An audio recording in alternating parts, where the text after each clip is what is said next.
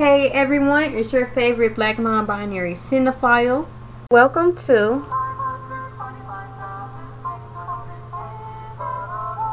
Today's episode is about The Truman Show, which was released in 1998 and directed by Peter Weir. The plot follows a man who slowly begins to realize that he is on a TV set and his life, as he knows it, isn't real. Air quotes. As usual, I will start with the beginning of the movie and whether the characters are introduced in a good way. The movie opens with Truman Burbank staring into the mirror and giving himself some sort of pep talk. His first words are something like, I'm not going to make it. You have to go on without me, which is a common phrase heard in zombie apocalyptic films. Being that the film is about authenticity or like thereof, it works that the first line is so cliche. The next scenes are full opening credits and short interviews with other characters as if it were a reality TV show or a mockumentary. The characters are introduced in a good way. Truman walks out of the house with a bright smile and a briefcase and a happy, cheerful slogan as he's on his way to work and it is very reminiscent of 90s sitcoms, specifically something like Full House. To me, the most important part the climax and the ending. Truman grows more and more aware of things that are out of place, starting with the camera or the light, I think, that falls out of the sky, and the old boat that is rusty and decaying. The look of the boat is a sharp clash against the overall pristine image of the town. And we later learn that it's supposedly related to a Gilligan's Island esque disappearance of his father. I would, say the climax starts with the scene with Meryl, Truman's wife, and Truman after he's caught and brought home by men in hazmat suits. Meryl's role is to be supportive of Truman, which is why she's in the medical field and why she's always cooking. But her role is also to keep him in line. She's a soft yet stern Stepford wife, which is why it's important when she acknowledges the camera directly and breaks free of her role. Side note, I love the very obvious advertisement in the Truman Show because it happens so much on TV lately. Like, it's not at all subtle the way brand names are dropped. When Meryl is breaking down in Truman's best friend's arms after the confrontation, even the words she uses are still very much in character with who she's supposed to be in relation to Truman. Which is another thing I really like the lack of clarity between what's real and what's fake. But let me get back to the climax. The climax is Truman realizing that everyone is part of this simulation during a talk with his best friend. I think his name is Marty. I have to go back and check it. We've seen bits and pieces of the backstage crew, but this is the first time we're seeing their influence directly as they are feeding his best friend lines that he's given to Truman as advice when he says that if everyone is in on it, then I must be too, it lights up this invisible ball above Truman's head. Truman is then reunited with his dad, and it's this big emotional moment for him. The people who are watching the Truman Show in diners, in, in their homes, are reacting to this very emotional moment, and the backstage crew are falling for Truman's act because they think they're still manipulating him all while he's beginning to see through everything and is plotting his escape. Are the character dynamics good? This is a tricky question. The character dynamics are good because they're supposed to be good. Everyone is playing a specific type of character and it works well because they do not stray out of that box.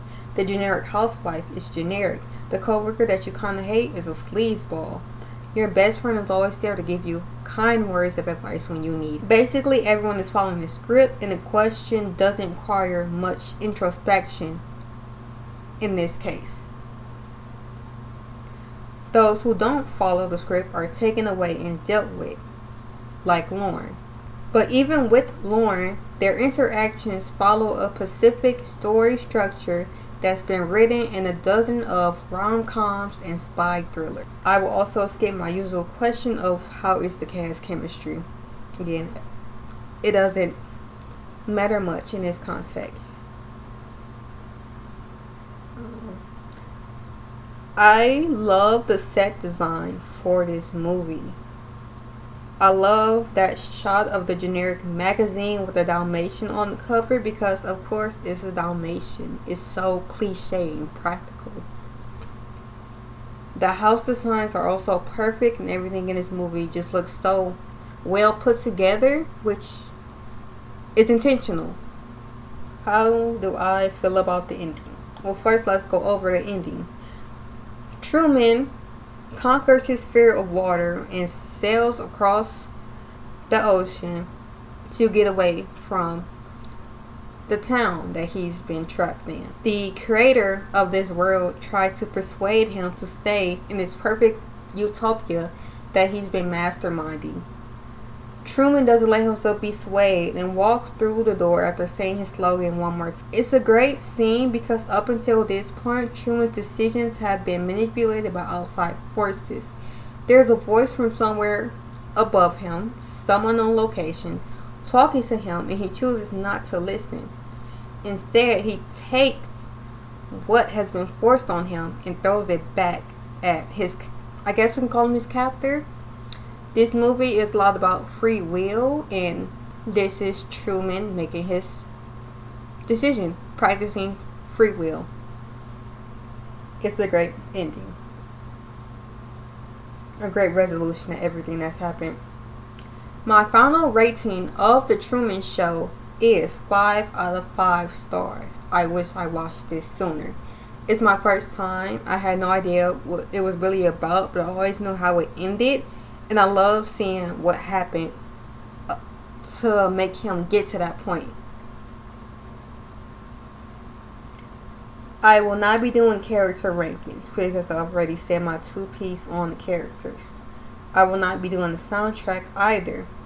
I will list my five favorite scenes from the movie from most favorite to least favorite. My favorite scene is everyone stopping when the frequency messes with their earpieces and then they just continue walking as if nothing happened once the radio was fixed. It shows how dedicated they are to keeping up with appearances. My second favorite scene is the reveal that they've been scaring Truman into staying in Seahaven his entire life because that was such a messed up scene. Like they've just been inflicting so many traumas on him. My third favorite scene is Meryl's breakdown. I've already said why that scene was significant to the movie, and you can just go back if you want to hear why I like this so much. My fourth favorite scene is when Truman is driving in circles with Meryl in the car. After he comments on the woman in the bike, the man with the flowers, and the driver in the dented car. Because just like him, we're all trapped in this never ending loop. That is until Truman conquers his. My fifth favorite scene is Truman sailing in his boat through a man-made storm and hitting a literal wall. The same way they're manipulating these emotional moments for Truman, that was also a emotionally manipulative moment for us because we're rooting for Truman. We want him to make it across the ocean, but it's not real. It doesn't matter. Do I recommend this film? As I mentioned before, the movie is by the TV show, and the TV show is being watched by people in the quote unquote real world. I'm not sure how many wall breaks that counts for, but it's a very unique concept. I highly recommend this. You will be hearing from me again soon in about a week or so when I review the 1996 classic Romeo and Juliet. Good morning, and in case I don't see you, good afternoon, good evening, and good night.